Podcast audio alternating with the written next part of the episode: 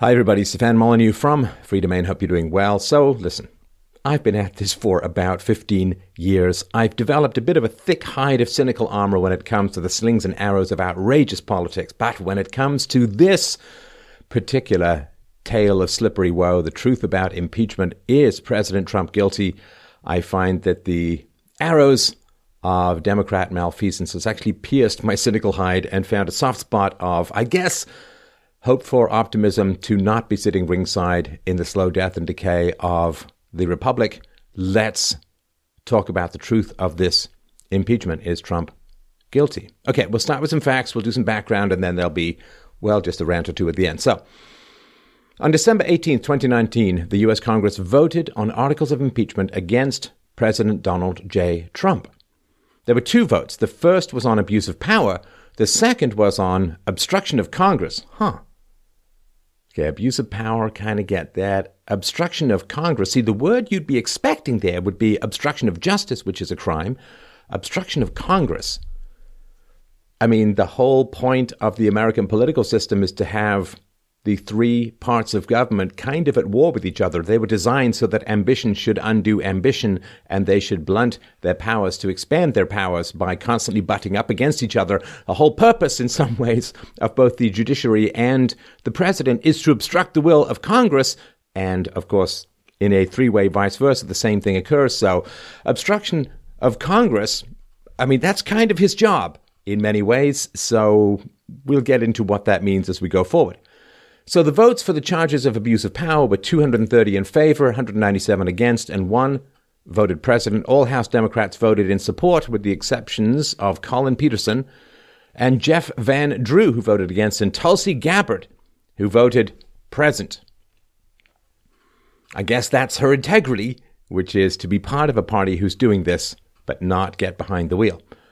All House Republicans voted against. The votes for the charge of, of obstruction of Congress were 229 in favor, 198 against, and one present. Every Democrat voted in support except Peterson, Van Drew, and Jared Golden, who voted against, and Gabbard, who once more voted president, although former Republican turned independent Justin Amash voted in support of both articles. So, partisan lines, partisan lines tells you that this is not something completely outrageous. This isn't a president found in, I guess it's the Russia collusion fantasy, went in a hotel room with either a live hooker or a dead boy.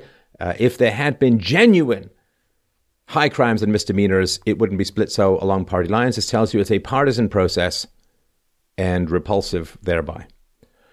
On the day of the impeachment vote, a Gallup poll was released reporting that Trump's approval rating increased by six points during the impeachment process, while support for impeachment dropped and actually, it's become like impeachment is an incredibly serious process. It's really undoing the result of an election that interrupts the relatively peaceful transfer of power that has characterized the republic lo these centuries and it is a massively serious and highly dangerous grenade to be rolling under the tent edge of democracy and it's actually been kind of ridiculed. Like now they're saying how disastrous the new uh, Star Wars film is, that J.J. Abrams ought to be impeached from being at the helm of Star Wars movies. In other words, it's been cheapened, this incredible power that Congress holds to undo an election, particularly midstream, as is the case here, or late in the first term this uh, next year. Soon coming up is going to be, of course, an election year. So it is not being taken particularly seriously, with the exception, of course, that people are looking at what the Democrats are doing to Trump and what they've done repeatedly to Trump supporters over the last couple of years and say, well, if they can do that to a rich, famous, and powerful president, what happens if I ever get in their sights? It's a pretty chilling question, right? So let's do a brief history of what led up to it.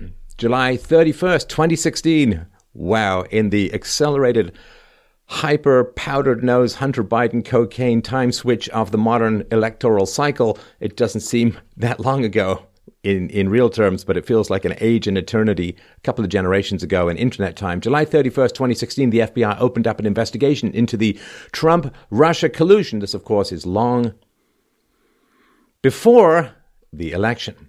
The FBI then spied on four American citizens who were associated with President Trump's campaign. British ex spy Christopher Steele created an unverified dossier and you know it's not really a dossier if they have to keep referring to it as that, which was used by the FBI to get spying warrants from the FISA court. The FBI repeatedly lied to the FISA court. Some people have the count up to about 17. The FBI also withheld some seemingly important information. The FBI did not inform the FISA court that the author of this dossier was a fanatical anti Trumper or that he was working for the Clinton campaign, or that he had been fired by the FBI for leaking information to the press, or that the dossier had not been independently verified, or that a news story supposedly corroborating the dossier actually came directly from the dossier. And in evidence of this supposed crime, they didn't seem to be overly eager to tell the FISA court that the applications relied solely on double or triple hearsay from both unverified and compromised sources, right? Like if you're gathering intelligence, you're not supposed to pay people because then they'll just give you what you want to hear to get the money. And some of this salacious allegations were from paid, others were unpaid, unverified, but just a complete mess. And there's all this weird, uppercase, screamy, Fifty Shades of Grey style language in this supposed dossier. Here's an example. Trump's perverted conduct in Moscow included hiring the presidential suite of the Ritz Carlton Hotel where he knew President and Mrs. Obama, whom he hated, had stayed on one of their official trips to Russia, and defiling the bed where they had slept by employing a number of prostitutes to perform a golden showers, sick, urination show in front of him. The hotel was known to be under FSB control with microphones and concealed cameras in all the main rooms to record anything they wanted to. You know, it's funny. Uh, that that's pretty much Jeffrey Epstein's modus operandi, or was while he was still alive. So, but yeah, not not not true, not not verified, nothing like that. Right. So this is what they use to subvert the FISA court process. And I mean, just imagine being able to use the FBI for opposition research when you're aiming to become president of the United States. Amazing, terrifying, appalling. Now, this spying continued after the election. Then on January the 6th, 2017, then FBI Director James Comey briefs President elect Trump on the Steele dossier. Trump was told he was not under investigation, although he was, and the FBI was actually trying to entrap him in that very meeting. And this is what's hard for people to grasp, especially after this Chris Matthews lick upside the inseam of Barack Obama praise that was dumped upon him for many, many years, of course. A sitting U.S. Democrat president, Barack Obama, worked with senior members of the intelligence and investigatory agencies who also worked with Hillary Clinton to deliver damaging information on her political opponent. That is astounding. You, of course, think of this as an immoral use of the power of the FISA court and of the FBI, but think of all of the crimes that weren't pursued because resources were being poured into this political battle. It's appalling. Now, the belief was, of course, spoon fed to them pablum style by the media that Hillary was going to win and that uh, Trump had no chance, 2% chance, 5% chance, wasn't going to happen. I, I predicted it, but you know, I could just do a victory lap to get tired of these things after a while. And so, because they believed the media projections of an overwhelming Hillary Clinton victory, the FBI, the uh, intelligence agencies, the investigatory agencies, they took risks. There's reports that they altered documents, cut corners, and misled. The court withheld information and direct lied to the court because if Hillary got in, they could say, hey, you know, we we were pretty sure you were going to get in, but we thought we'd give you just a couple of extra favors to help you across the finish line. Of course, they'd never be investigated if Hillary got in. And so they really took a lot of very edge lord, skatey, skatey chances.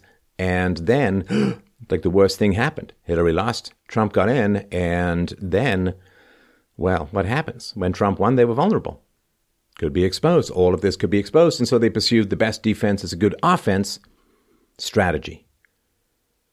So when Trump came in, of course, this is a guy who came in sideways. Like there's a mirror between Trump coming in from, from the outside, from the non approved elites conveyor belt of compliant yes men to the hidden powers that be, Trump kind of comes in sideways in the way that internet pundits and so on are coming in without all of this gatekeeping and this leftist vetting and so on.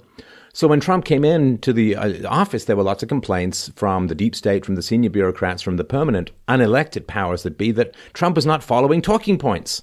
They didn't like that Trump had his own ideas, and in particular, in particular, they did not like that Trump was actually using the presidential powers he'd been granted by the Constitution, particularly in the realm of foreign policy, that he wasn't starting any new wars, that he was talking about drawing down forces in Syria and in Afghanistan and so on. So it's a lot of money rolling around in war. War is the health of the state. And the fact that he was not beholden to or controlled by the powers that be made him, well, a, bit too democratically elected for their tastes, right? So, the FBI continued their investigation after Trump's inauguration, after 10 months of this Russia collusion conspiracy theory. You know, anytime people talk about conspiracy theory, you bring this Russia collusion, Trump Russia collusion, first and foremost, front and center. It's the most egregious and destructive conspiracy theory that has existed in modern American times. May 9th, 2017, Comey is fired Bob Mueller is hired shortly after, and America endures two years of the Russia collusion conspiracy.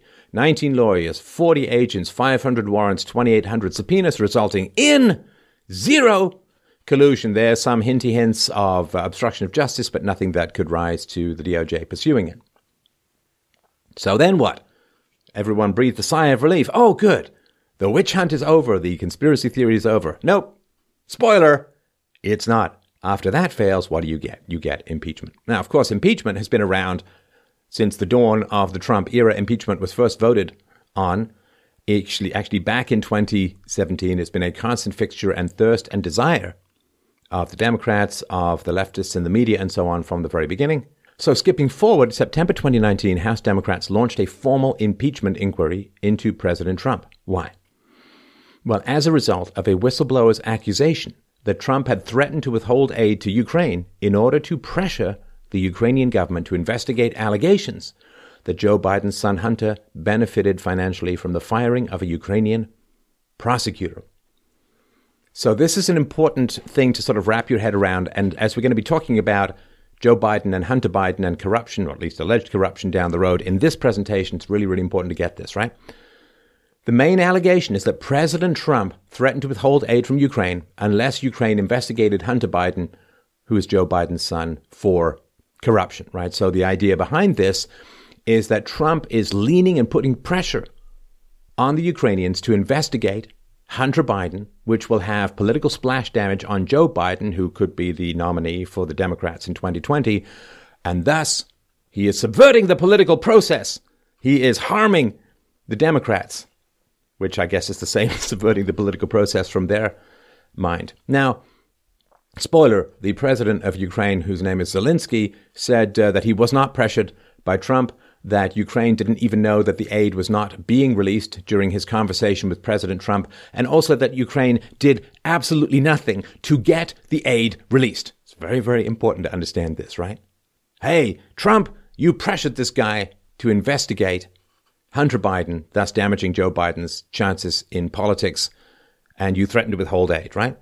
Except the president said he wasn't pressured, wasn't threatened, and that they didn't even know that the aid was not being released, and that Ukraine did absolutely nothing to get the aid released. So, in a sane universe, that's kind of an open and shut case. Okay, let's talk about Hunter Biden for just a moment here. So, Hunter Biden, son of Joe Biden, yeah.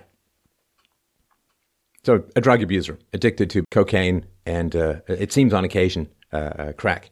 Once got kicked out of the Navy after testing positive for cocaine.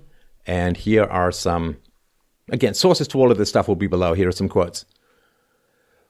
Regarding Hunter Biden, once hoping to buy cocaine, he was sold a piece of crack, New Yorker author Adam Entous wrote. But he wasn't sure how to take the drug. I didn't have a stem, Hunter said. I didn't have a pipe. Improvising, he stuffed the crack into a cigarette and smoked it. It didn't have much of an effect, he said. Hunter Biden's ex wife said his spending rarely relates to legitimate family expenses, but focuses on his own travel, at times multiple hotel rooms on the same night, gifts for other women, alcohol, strip clubs, or other personal indulgences. So Joe Biden's older son, Beau Biden, died of a brain cancer in 2015, leaving two children and a wife named Hallie Biden. Two months later, Kathleen, Hunter Biden's wife, asked Hunter Biden to leave. Hunter had begun dating Hallie, his dead brother's widow. He stands accused, that is Hunter Biden, of fathering a child with a woman who is now 28. This may have actually happened while he was in a relationship with the aforementioned dead brother's widow. In a strip club, Biden allegedly spent thousands of dollars in the VIP room using credit cards that didn't have his name on it or his name on them. And another report is Hunter Biden is hoping to keep his financial situation under wraps as he responds to legal claims that he's cheated an ex stripper out of support and healthcare costs for their baby, a report said. Hunter Biden spent several thousand dollars at a Manhattan strip club during, during a pair of visits, including one that sent a staffer scrambling to buy a sex toy so strippers could use it on him. But I'm the one who gets bad press. Yeah, this makes sense. And of course, you know, I can't run my own family. My children are a disaster. But hey, why don't you put me in charge of your entire country? Says Joe Biden. I'm sure that's going to work out just beautifully. So, Joe Biden. Now, this is a jaw dropping confession. And again, I'll link to all of this stuff below. So, he's at the Council for Foreign Relations, 23rd January 2018, and he's talking about his relationship to Ukraine, to Kiev, right? He says, and I went over, I guess, the 12th, 13th th- time to Kiev, and I was supposed to announce that there was another billion dollar loan guarantee. And I had gotten a commitment from Poroshenko and from Yatsenyuk that they would take action against the state prosecutor. And they didn't.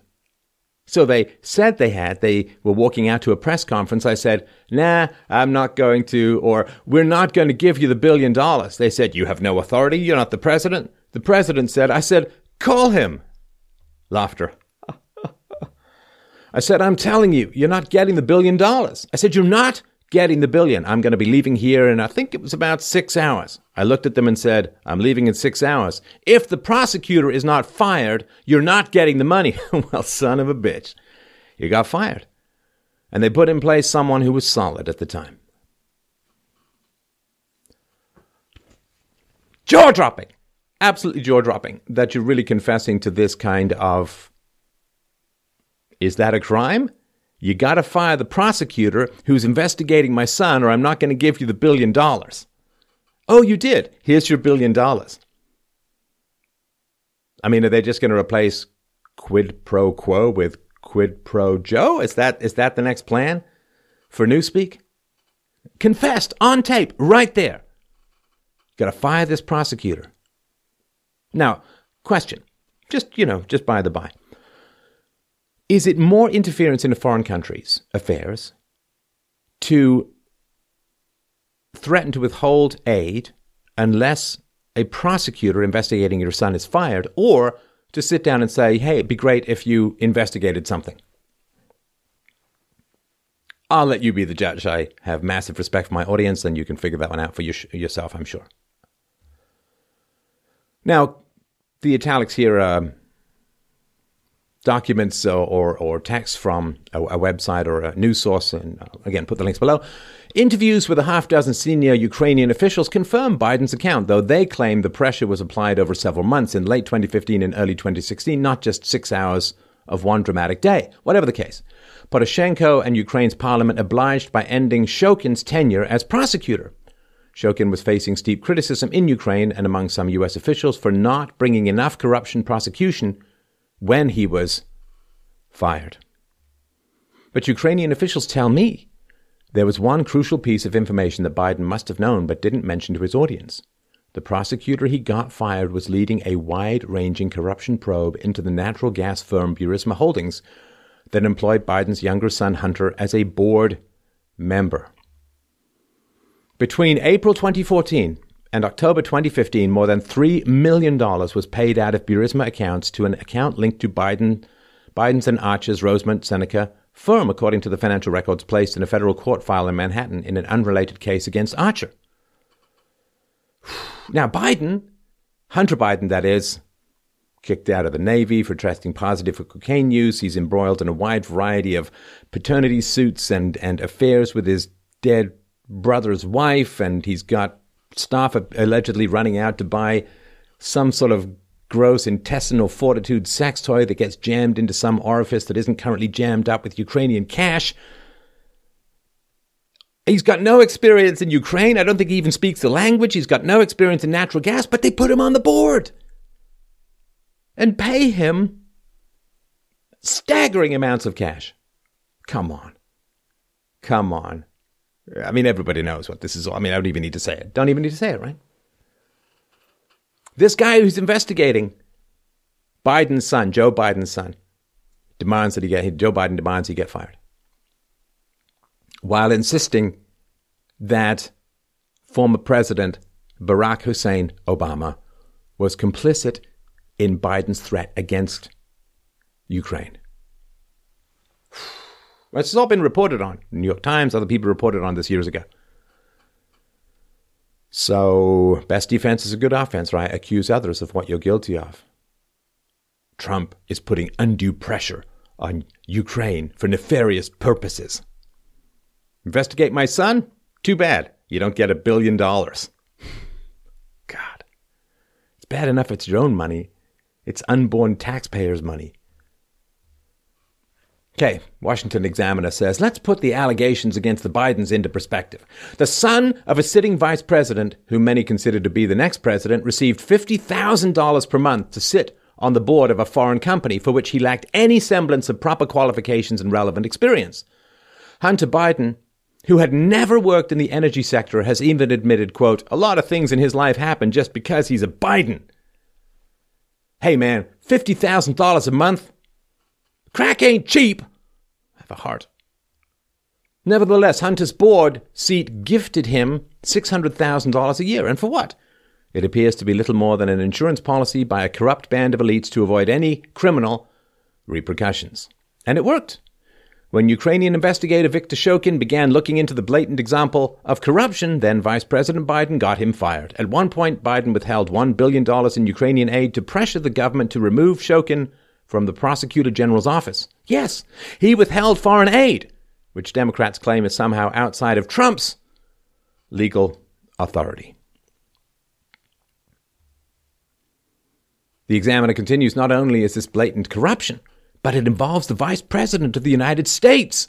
Joe Biden is one of the most recognizable political figures in recent memory, and he leveraged his position on behalf of his son at the expense of a foreign nation's anti corruption efforts. Where is the outrage, oh Democratic reformers? If this had been Trump's son, the hashtag resistance's cries of impeachment would certainly ring even louder. But since it's one of their own, the ever hypocritical, ever hypocritical left is circling the wagons.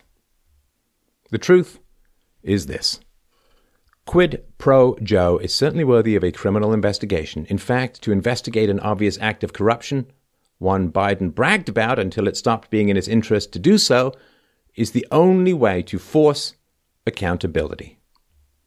Good for Trump. If he did what has been alleged, Trump is simply exercising his authority to promote America's law enforcement interests in fighting high level political corruption by the rich, powerful, and well connected. So, was Trump doing quid pro quo? So, let's say that the allegations are true that Trump withheld aid unless and until Ukraine agreed to resume the investigation into corruption, into this Burisma company, which had on its board Hunter Biden at the time. So, if let's say it's all true, Let's say it's all true. Was Trump wrong to pursue a serious charge of quid pro quo against quid pro Joe? Again, this is from the Examiner. Absolutely not. Trump did exactly what he should do if he actually did it. On legal and constitutional grounds, he has every right to condition or withhold aid, military or otherwise, to a foreign nation in order to force that nation's assistance in a serious investigation of high level political corruption or any number of other policy goals. Remember, Trump serves as commander in chief, which allows him to dictate U.S. foreign policy as he so chooses while in office. Indeed, U.S. foreign policy often involves pressuring other countries to advance American interests. Think sanctions against Iran or tariffs on Chinese goods. Remember when President Barack Obama put pressure on NATO members to spend more on their defense program, or when he pressured then Egyptian President Hosni Mubarak to resign? Not only does he, Trump, have the legal authority to force Ukraine's hand, but Trump would also be wise to do so. In this case, the interest Democrats don't seem to support is accountability. And here's the thing even if, although there's no evidence for every piece of evidence against it, they've released a transcript of the actual call declassified, which Schiff had to paraphrase and, and, and falsify in order to make his case. There's no evidence that the president of Ukraine felt any pressure, even knew that the aid was being withheld, did nothing to receive the aid. He said he's, he was not pressured, so there's no evidence for it, every piece of evidence against it that I can see. But even if it was true that Trump withheld aid in order to encourage Ukraine to pursue a corruption investigation, it's only an investigation. He didn't say, you got to find Hunter Biden guilty or no aid for you. He just said, well, we'll see what he said. We'll see what he said. So Peter Schweizer has said uh, he's highlighted Hunter Biden's lack of professional or experiential bona fides in terms of his board positions at Burisma Holdings. Quote, Suffice to say, Hunter Biden has no background in Ukraine. He has no background in energy policy. There's really no legitimate explanation as to why he got this deal with this energy company other than the fact his father was responsible for doling out, mon- doling out money in Ukraine itself. And by the by, Ukraine was facing bankruptcy in the absence of this billion dollar bailout. Schweizer went on, quote, It's a huge problem and it goes to this question of corruption and potential payoffs and bribes that these foreign entities were making to the Bidens in exchange for hopefully getting favorable treatment. In the face of mounting and often hysterical criticism that Trump had done something wrong in his call with President Zelensky, he actually performed the significant and, in a sane universe, exonerating step of releasing, declassifying, and releasing the transcript. The Department of Justice has released an unredacted transcript of a phone call between President Donald Trump and Ukrainian President Volodymyr Zelensky. The text was taken down by note takers. The call took place in July from the White House Situation Room. It shows no effort by President Trump to pressure Zelensky into investigating former Vice President Joe Biden's son Hunter in exchange for military aid. This action was falsely alleged by a whistleblower and pushed Democrats on Capitol Hill into an impeachment inquiry.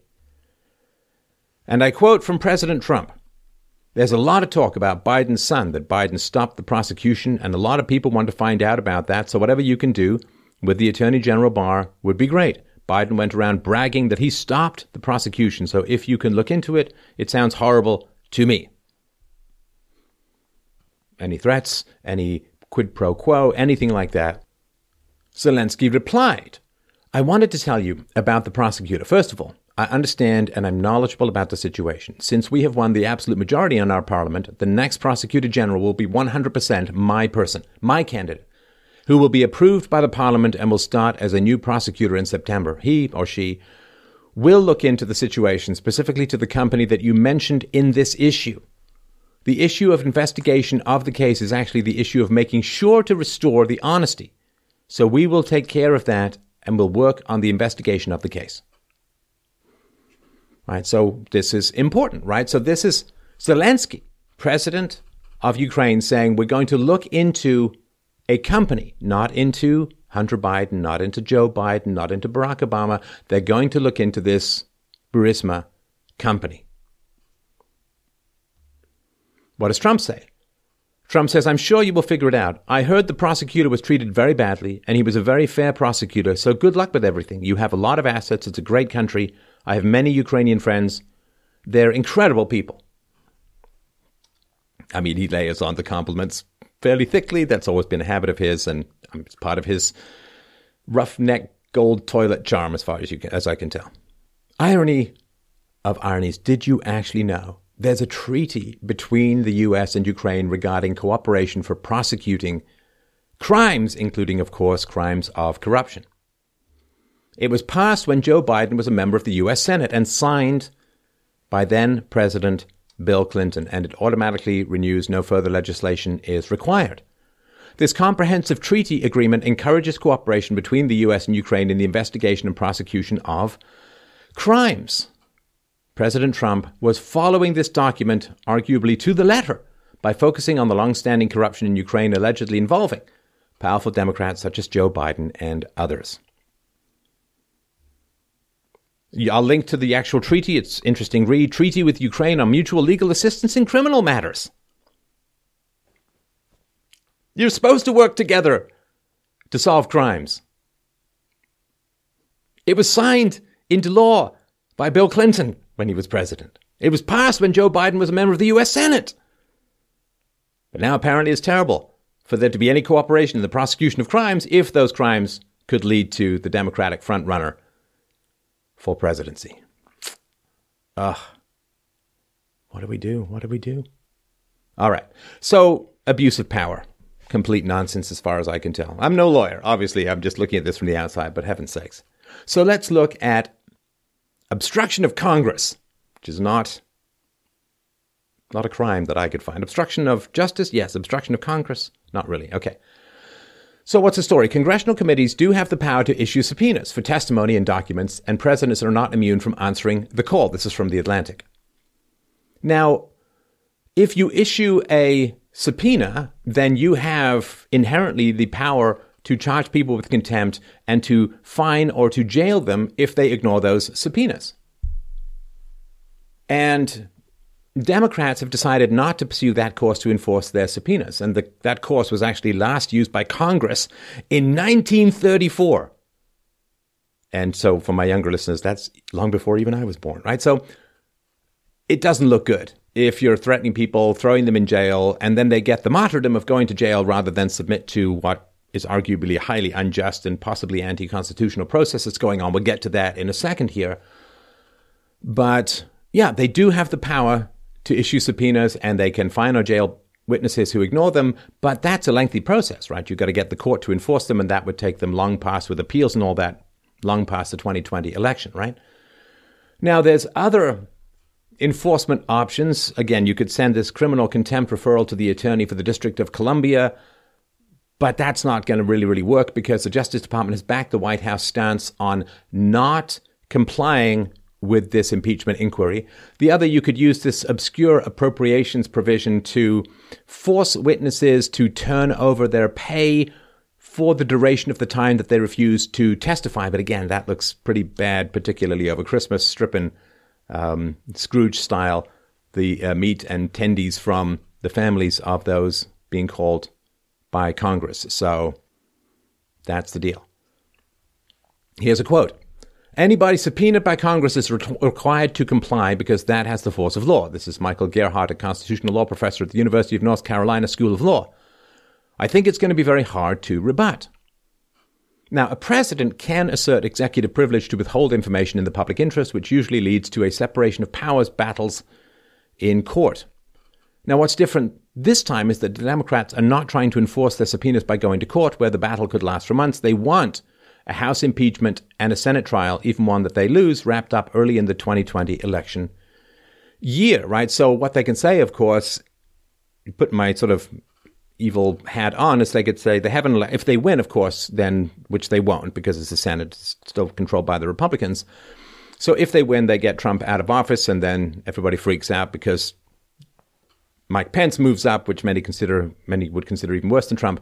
But if they lose, they can say, well, it was a partisan process and we should have won, but those nasty Republicans just thwarted the, the attempt that Congress was making to control a president out of control and to get him to come to heel and respect the country. like they just get fundraising like crazy out of it. So, you know, it's a pretty cynical move, but that's, that's politics, right? So, Quote, immediately after launching the impeachment process, the party made a crucial decision to largely abandon its attempts to compel the production of documents and witnesses from the administration through the courts.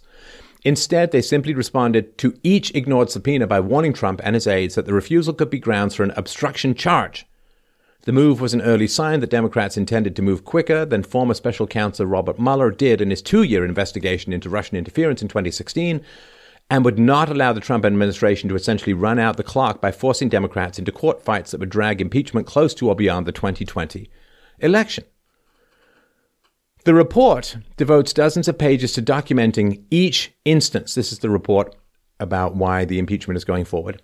Documenting each instance in which the administration withheld a requested document or blocked a witness from testifying. It also delivers on Intelligence Committee Chairman Adam Schiff's promise to include, as part of its obstruction case, Trump's attacks, verbally and via Twitter, on the officials who testified against him, which Schiff had characterized as witness intimidation, which is also a crime, although how a tweet fits into witness intimidation uh, is certainly beyond my mortal ken, but uh, I'm sure people with greater expertise have commented on all of that. So So why would you stonewall? Why would you just not comply with congressional subpoenas regarding this process? I mean, Nixon did not turn over segments of the tape in the infamous secret White House recording system that was under the table, you know, as, as much under the table as all of the interns giving JFK blowjobs. So why would you not comply? Nixon wouldn't turn over the recordings, but he did say to his people, yeah, go ahead and, and comply with what Congress wants you to do. So why would you stonewall in this area? Well, Trump's lawyer in this matter, Cipollone, sent a letter to Congress basically saying why. And in his letter, he described a number of irregularities in the investigation, slamming Democrats for not allowing the administration to cross examine witnesses, receive transcripts of testimony, or have access to evidence. The process used by the Democrats, Cipollone argued, is an overreach of congressional authority. Ah. So now we're starting to get to the heart of the matter. Why is Trump not participating in this process and why he's he's suggesting to people don't participate in this process? Well, can you imagine? Standing in front of Congress, being cross-examined, not being allowed to cross-examine witnesses, not receiving transcripts of testimony or having access to evidence. These are foundational legal requirements or standards. So this goes on, echoing political arguments Trump has made on the campaign trail. Cipollone accused the Democrats of seeking, quote, to overturn the results of the 2016 election and deprive the American people of the president they have freely chosen. Which is, of course, hard to argue. I mean, it's not Trump who's being impeached. It's um, all of the tens of millions of people who voted for Trump who are being impeached and having their votes overturned because they're inconvenient to the political fortunes and possibly legal freedoms of senior Democrats. So let's let's turn to this letter. Let's have a look at this. Very, very interesting. Okay, so this is the letter sent October 8th, 2019. And it says, Dear Madam Speaker and Chairman and so on, right? He said, I write on behalf of President Donald J. Trump in response to your numerous legally unsupported demands made as part of what you have labeled, contrary to the Constitution, of the United States and all passed bipartisan precedent as an impeachment inquiry. As you know, you have designed and implemented your inquiry in a manner that violates fundamental fairness and constitutionally mandated due process. For example, you have denied the president the right to cross examine witnesses, to call witnesses, to receive transcripts of testimony, to have access to evidence, to have counsel present, and many other basic rights guaranteed to all Americans. You have conducted your proceedings in secret you have violated civil liberties and the separation of powers by threatening executive branch officials, claiming you will seek to punish those who exercise fundamental constitutional rights and prerogatives. All of this violates the Constitution, the rule of law, and every past precedent. Never before in our history has the House of Representatives, under the control of either political party, taken the American people down the dangerous path you seem determined to pursue. Put simply, you seek to overturn the results of the 2016 election and deprive the American people of the president they have freely chosen. Many Democrats now apparently view impeachment not only as a means to undo the democratic results of the last election, but as, a, but as a strategy to influence the next election, which is barely more than a year away. As one member of Congress explained, he is, quote, concerned that if we don't impeach the president, he will get reelected. That, of course, is the interview with Al Green, on MSNBC May 5th, 2019. Your highly partisan and unconstitutional effort threatens grave and lasting damage to our democratic institutions, to our system of free elections, and to the American people. For his part, President Trump took the unprecedented step of providing the public transparency by declassifying and releasing the record of his call with President Zelensky of Ukraine. The record clearly established that the call was completely appropriate and that there is no basis for your inquiry. The fact that there was nothing wrong with the call was also powerfully confirmed by Chairman Schiff's decision to create a false version of the call and read it to the American people at a congressional hearing without disclosing that he was simply making it all up.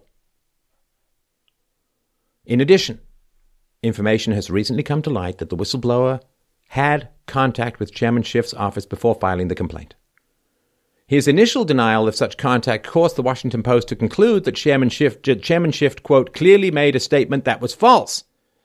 In any event, the American people understand that Chairman Schiff cannot covertly assist with the submission of a complaint, mislead the public about his involvement, read a counterfeit version of the call to the American people, and then pretend to sit in judgment as a neutral, quote, investigator.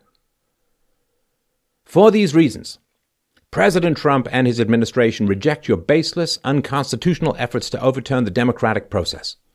Your unprecedented actions have left the president with no choice. In order to fulfill his duties to the American people, the Constitution, the executive branch, and all future occupants of the office of the presidency, President Trump and his administration cannot participate in your partisan and unconstitutional inquiry under these circumstances. One, your quote, sorry, I, your quote inquiry is constitutionally invalid and violates basic due process rights and the separation of powers.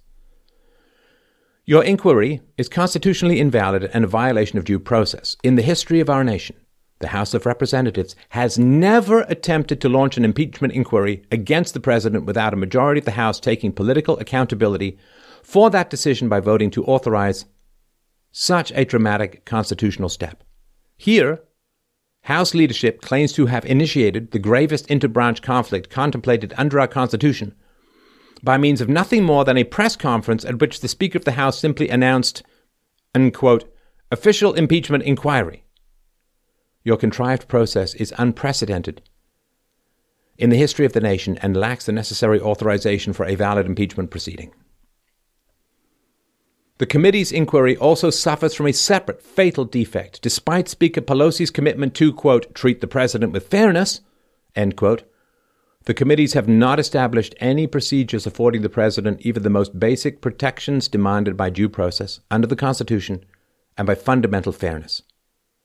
Chairman Nadler of the House Judiciary Committee has expressly acknowledged, at least when the president was a member of his own party, that, quote, the power of impeachment demands a rigorous level of due process, end quote, and that in this context, quote, due process means the right to be informed of the law, of the charges against you, the right to confront the witnesses against you, to call your own witnesses, and to have the assistance of counsel. All of these procedures have been abandoned here. These Due process rights are not a matter of discretion for the committee to dispense with at will. To the contrary, they are constitutional requirements. The Supreme Court has recognized that due process protections apply to all congressional investigations. Indeed, it has been recognized that the Due Process Clause applies to impeachment proceedings. And precedent for the rights to cross examine witnesses, call witnesses, and present evidence dates back nearly 150 years. Yet, the committees have decided to deny the president these elementary rights and protections that form the basis of the American justice system and are protected by the Constitution. No citizen, including the president, should be treated this unfairly. To comply with the Constitution's demands, appropriate procedures would include, at a minimum, the right to see all evidence, to present evidence, to call witnesses, to have counsel present at all hearings, to cross examine all witnesses, to make objections relating to the examination of witnesses or the admissibility of testimony and evidence, and to respond to evidence and testimony. Likewise, the committees must provide for the disclosure of all evidence favorable to the President and all evidence bearing on the credibility of witnesses called to testify in the inquiry. The committee's current procedures provide none of these basic constitutional rights. In addition, the House has not provided the committee's ranking members with the authority to issue subpoenas. The right of the minority to issue subpoenas subject to the same rules as the majority has been the standard bipartisan practice in all recent resolutions authorizing presidential impeachment inquiries. The House's failure to provide co equal subpoena power in this case ensures that any inquiry will be nothing more than a one sided effort by House Democrats to gather information favorable to their views and to selectively release it as only they determine. The House's utter disregard for the established procedural safeguards followed in past impeachment inquiries shows that the current proceedings are nothing more than an unconstitutional exercise in political theater. As if denying the president basic procedural protections were not enough, the committees have also resorted to threats and intimidation against potential executive branch witnesses. Threats by the committee against executive branch witnesses who assert common and long standing rights to destro- destroy the integrity of the process and brazenly violate fundamental due process. In letters to State Department employees, the committees have ominously threatened, without any legal basis and before the committees even issued a subpoena, that, quote, any failure to appear, end quote, in response to a mere letter request for a deposition, quote, shall constitute evidence of obstruction.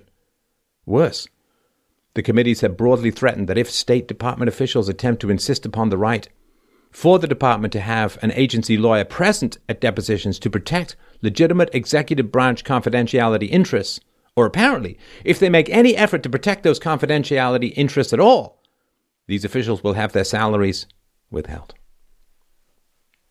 The suggestion that it would somehow be problematic for anyone to raise long established executive branch confidentiality interests and privileges in response to a request for a deposition is legally unfounded.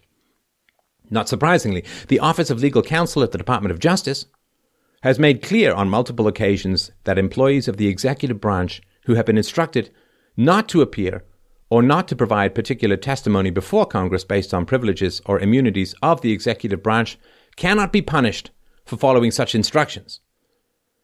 Current and former State Department officials are duty bound to protect the confidentiality interests of the executive branch and the Office of Legal Counsel has also recognized that it is unconstitutional to exclude agency counsel from participating in congressional depositions. In addition, any attempt to withhold an official's salary for the assertion of such interests would be unprecedented and unconstitutional. The committee's assertions on these points amount to nothing more than strong arm tactics designed to rush proceedings without any regard for due process and the rights of individuals and of the executive branch. Threats aimed at intimidating individuals who assert these basic rights are attacks on civil liberties that should profoundly concern all Americans. Aye, aye, the invalid impeachment inquiry plainly seeks to reverse the election of 2016 and to influence the election of 2020.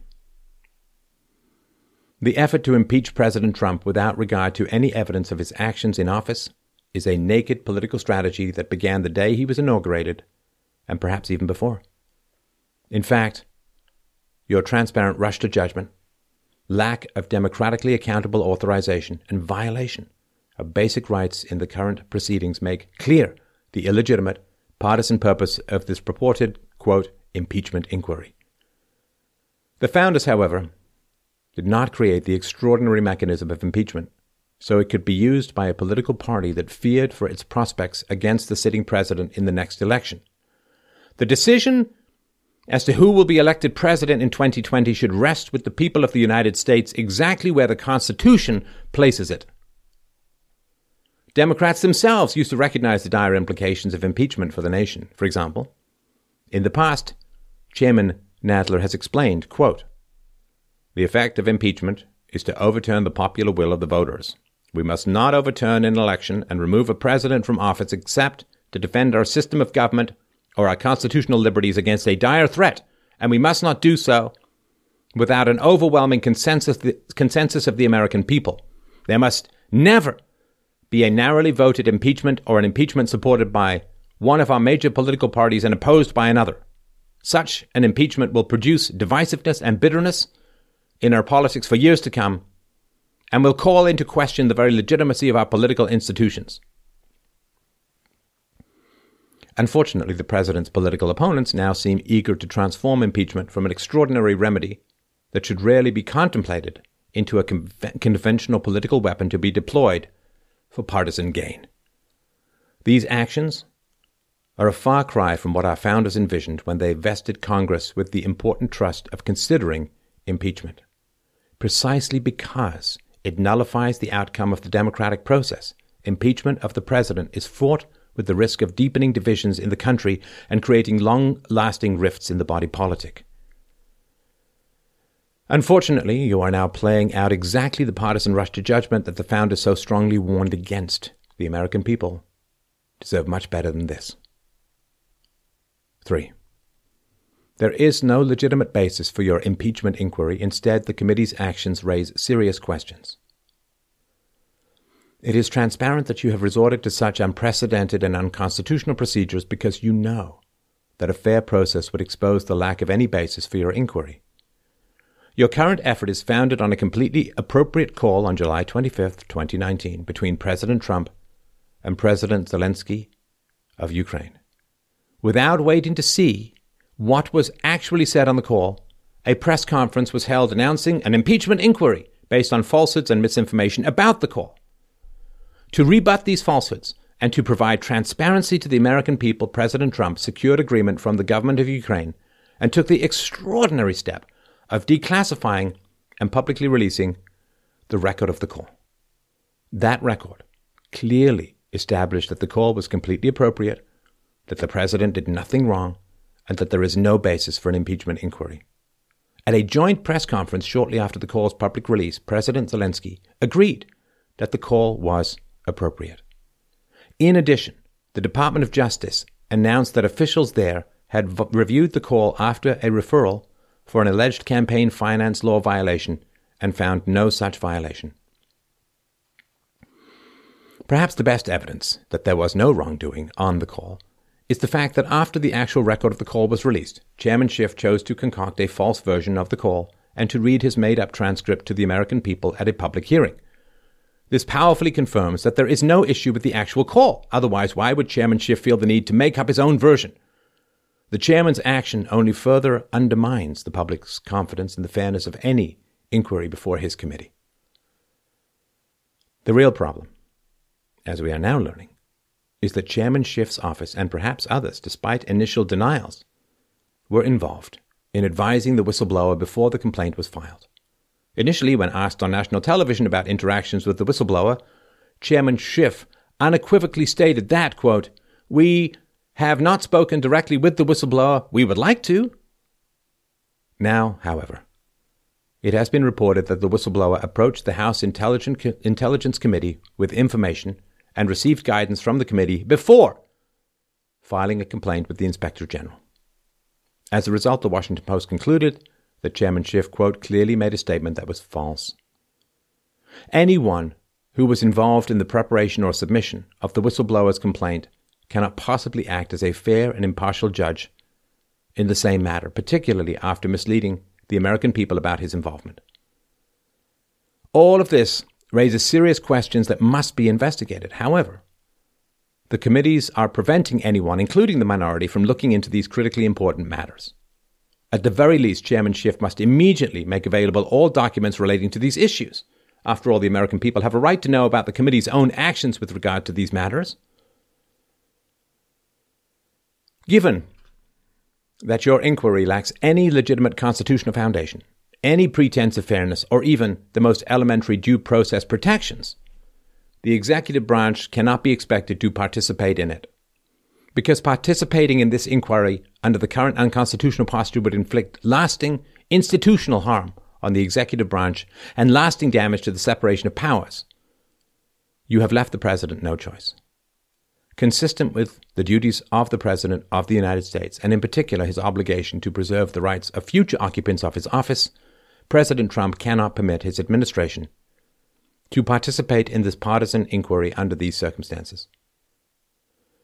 Your recent letter to the acting White House Chief of Staff argues that, quote, even if an impeachment inquiry were not underway, end quote, the Oversight Committee may seek this information as a matter of the established oversight process. Respectfully, the committee cannot have it both ways.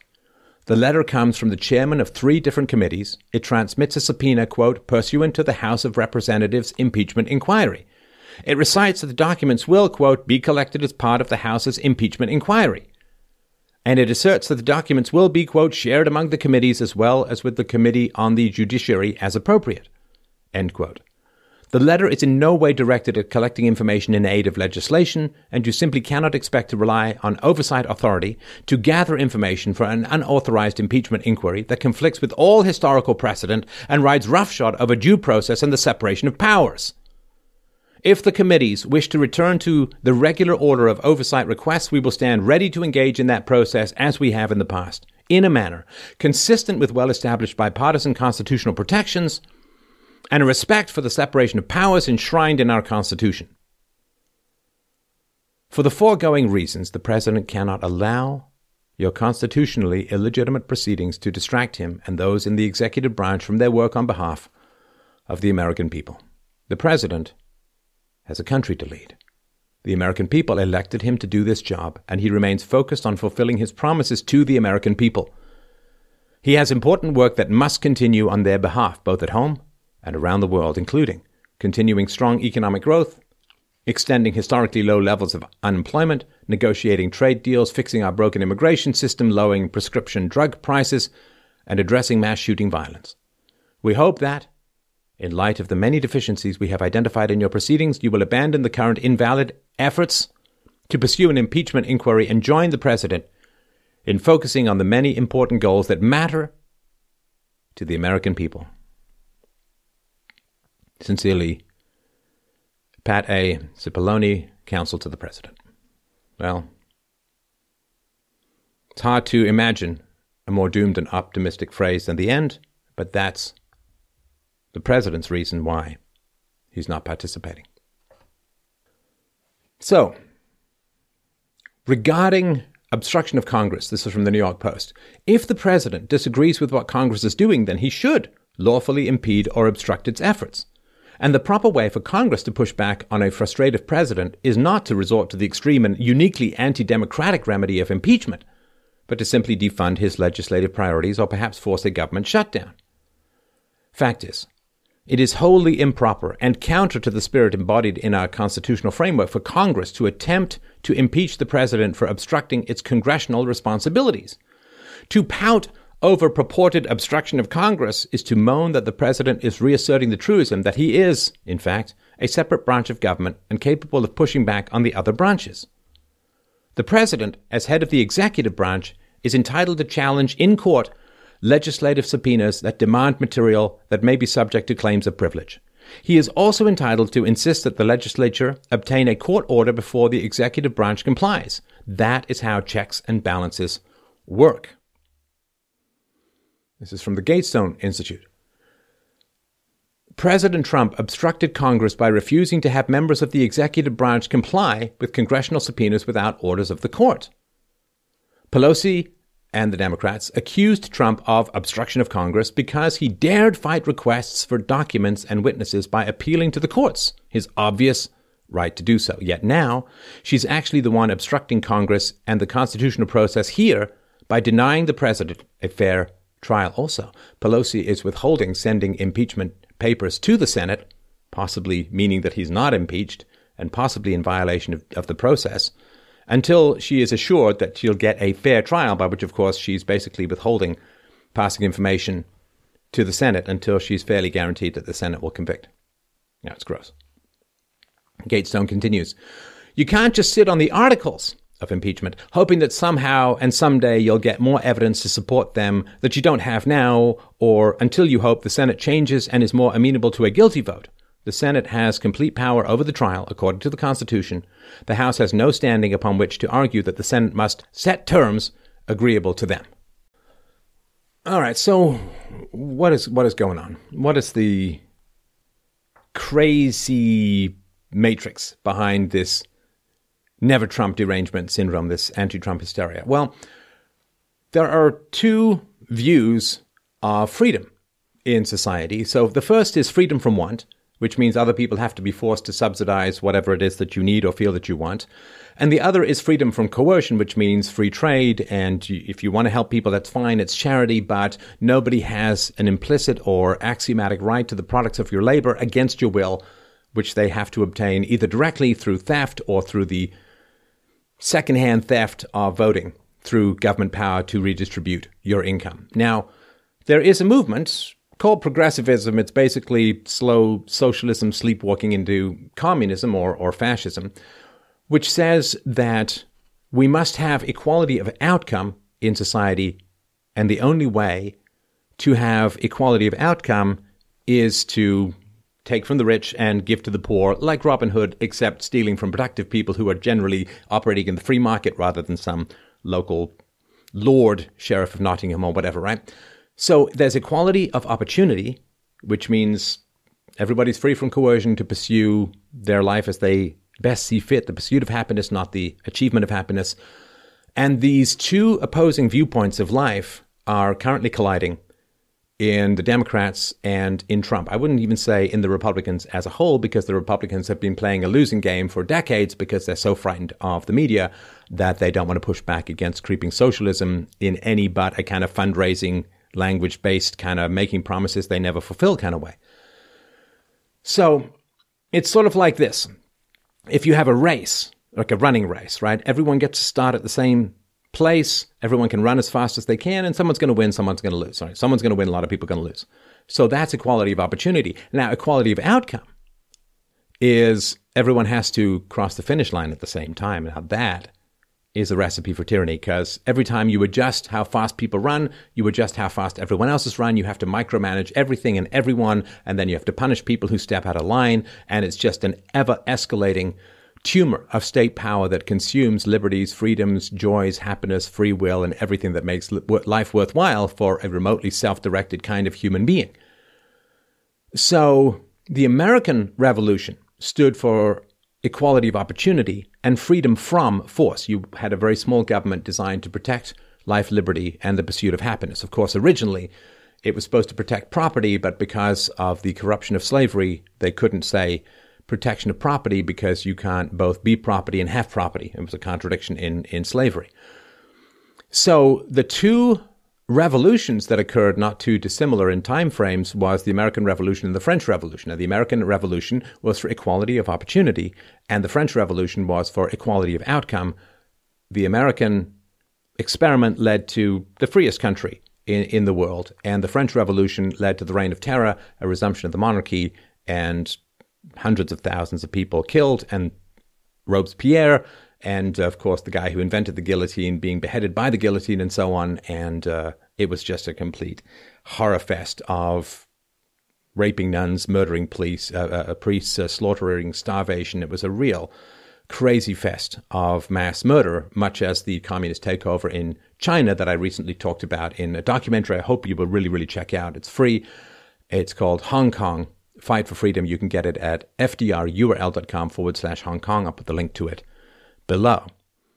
So this called progressive movement because apparently the word communistic is still distasteful to many. It started in the 19th century. It first really manifested under Woodrow Wilson, and then with the Federal Reserve created stock boom, followed by the 13, 14 year Great Depression that culminated in the worst war known to human history, the Second World War brought a lot of massive government interventions and controls under the three term horror show of Franklin Delano Roosevelt. Now, the fulfillment of the goal of equality of outcome, not equality of opportunity, equality of outcome, well, they've been working on this for over a century. And they thought, the progressives thought they were going to have a 16 year reign to complete this goal, this, this whole plan to have equality of outcome, to get rid of the free market, to have people become more and more dependent upon the state, and to be able to buy votes with the remaining capital of the former glories of the free market in eternity, right? So they thought, okay, we survived the Reagan years, we survived the Bush years, now we've got eight years of Obama, we're going to get eight years of Hillary Clinton. Those 16 years are going to be enough to sew up the socialist, progressive, en route to communism vision that the left has for America now. When Trump got elected, against all odds, against all predictions, well, this threw a complete monkey wrench into the smooth machinery of the 16 year leftist takeover and destruction of the Republic. And particularly Trump's focus on having a sensible immigration system of trying to come back on the mass immigration into America, which is, of course, as we know, just propping up. There would be no left if it wasn't for the mainstream media constantly uh, attacking conservatives and, and praising the left, if there wasn't the indoctrination of the youth in the largely Marxist indoctrination camps that pass for higher education in America, where Marxists get to rail against the exploitation of the vulnerable while strip mining the economic future of the um, financially illiterate youth that they preside over.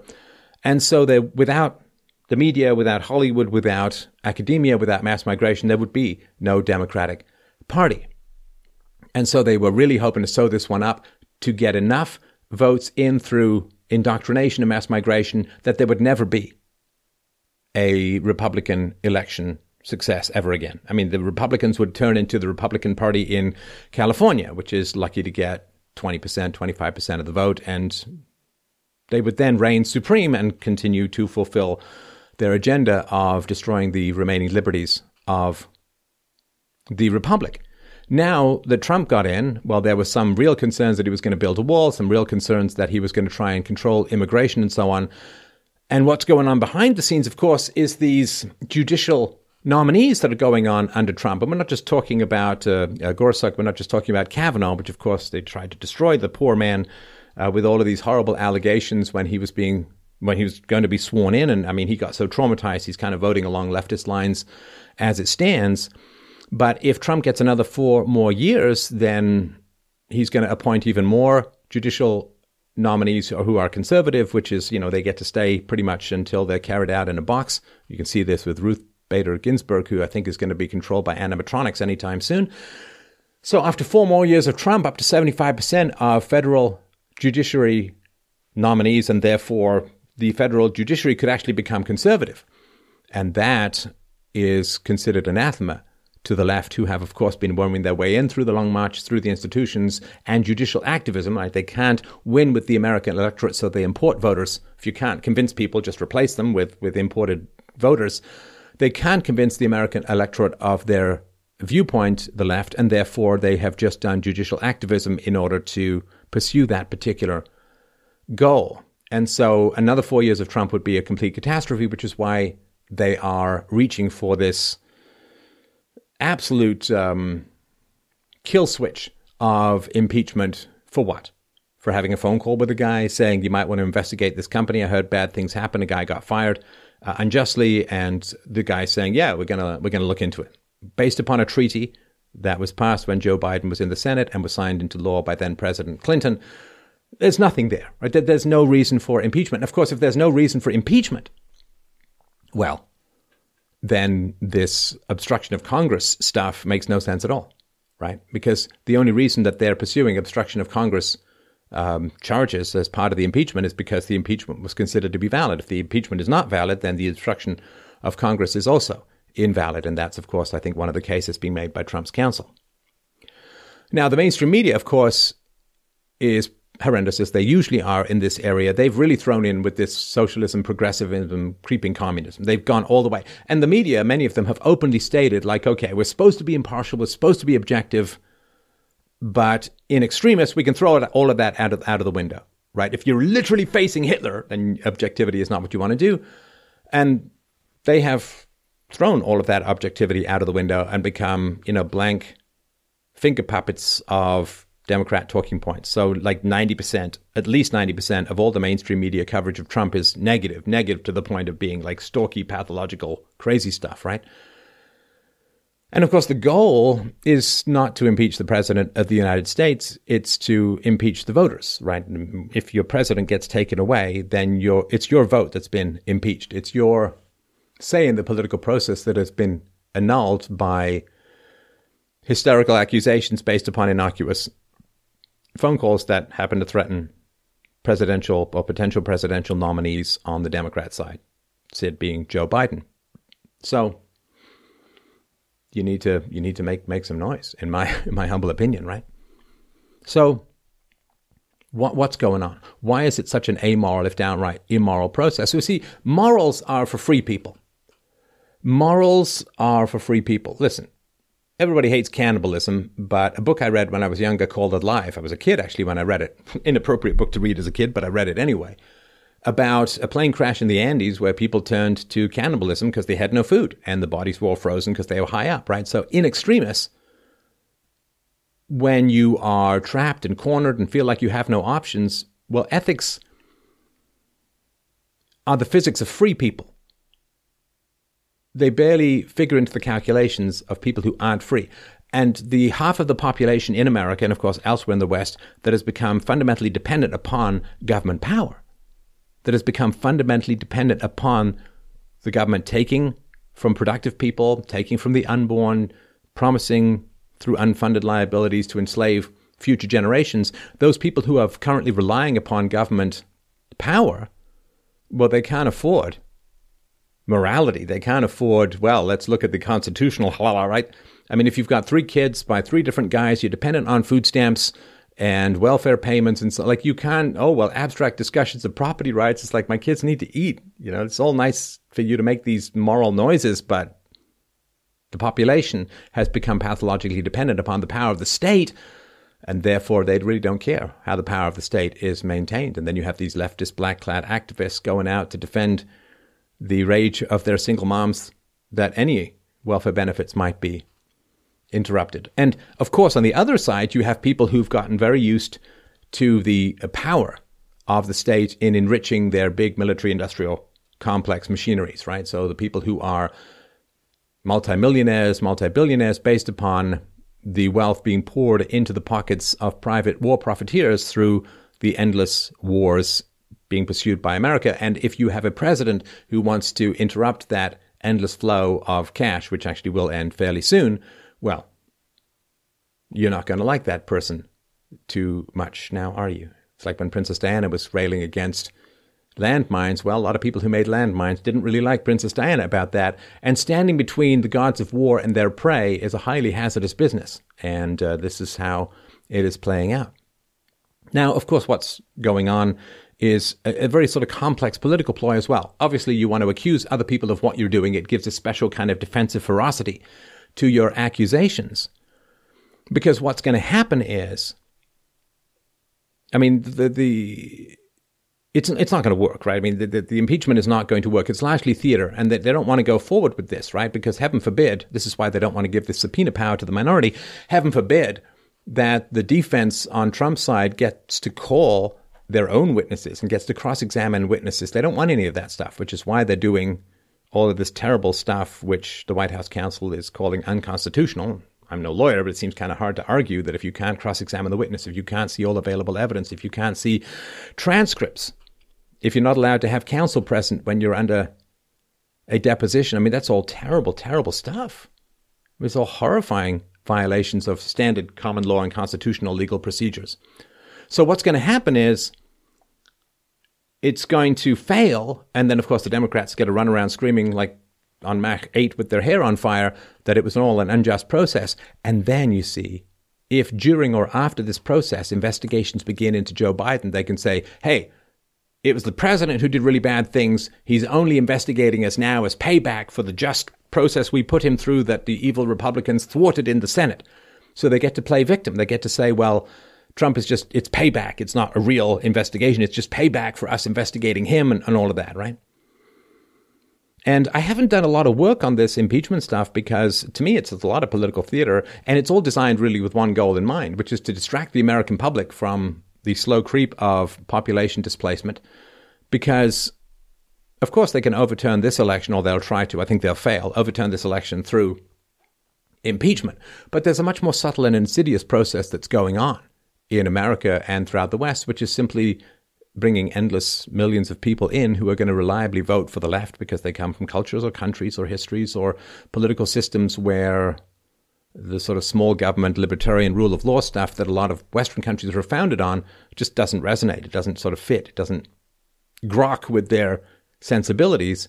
And so the impeachment thing is just a way of paralyzing the president from doing anything about uh, immigration and distracting Americans from the fact that the republic is really being subverted by importing people who vote against the founding principles of the republic, destroying any capacity for a political party to survive and thrive that might oppose this sort of creeping socialist progressive agenda, and ending up with a country that is no longer a singular experiment in how small a government can be, but just another self detonating no middle class, rich, poor, hollowed out oligarchy borrowing its way into a Venezuelan style socialist grave of your former freedoms. So keep your eye on the ball. Keep thinking about immigration. Keep your eye on impeachment because it's very instructive. But it's other things that really need your attention. This is Stefan Molyneux. Thank you so much for watching and listening. Please, please help out the show. freedomain.com forward slash donate.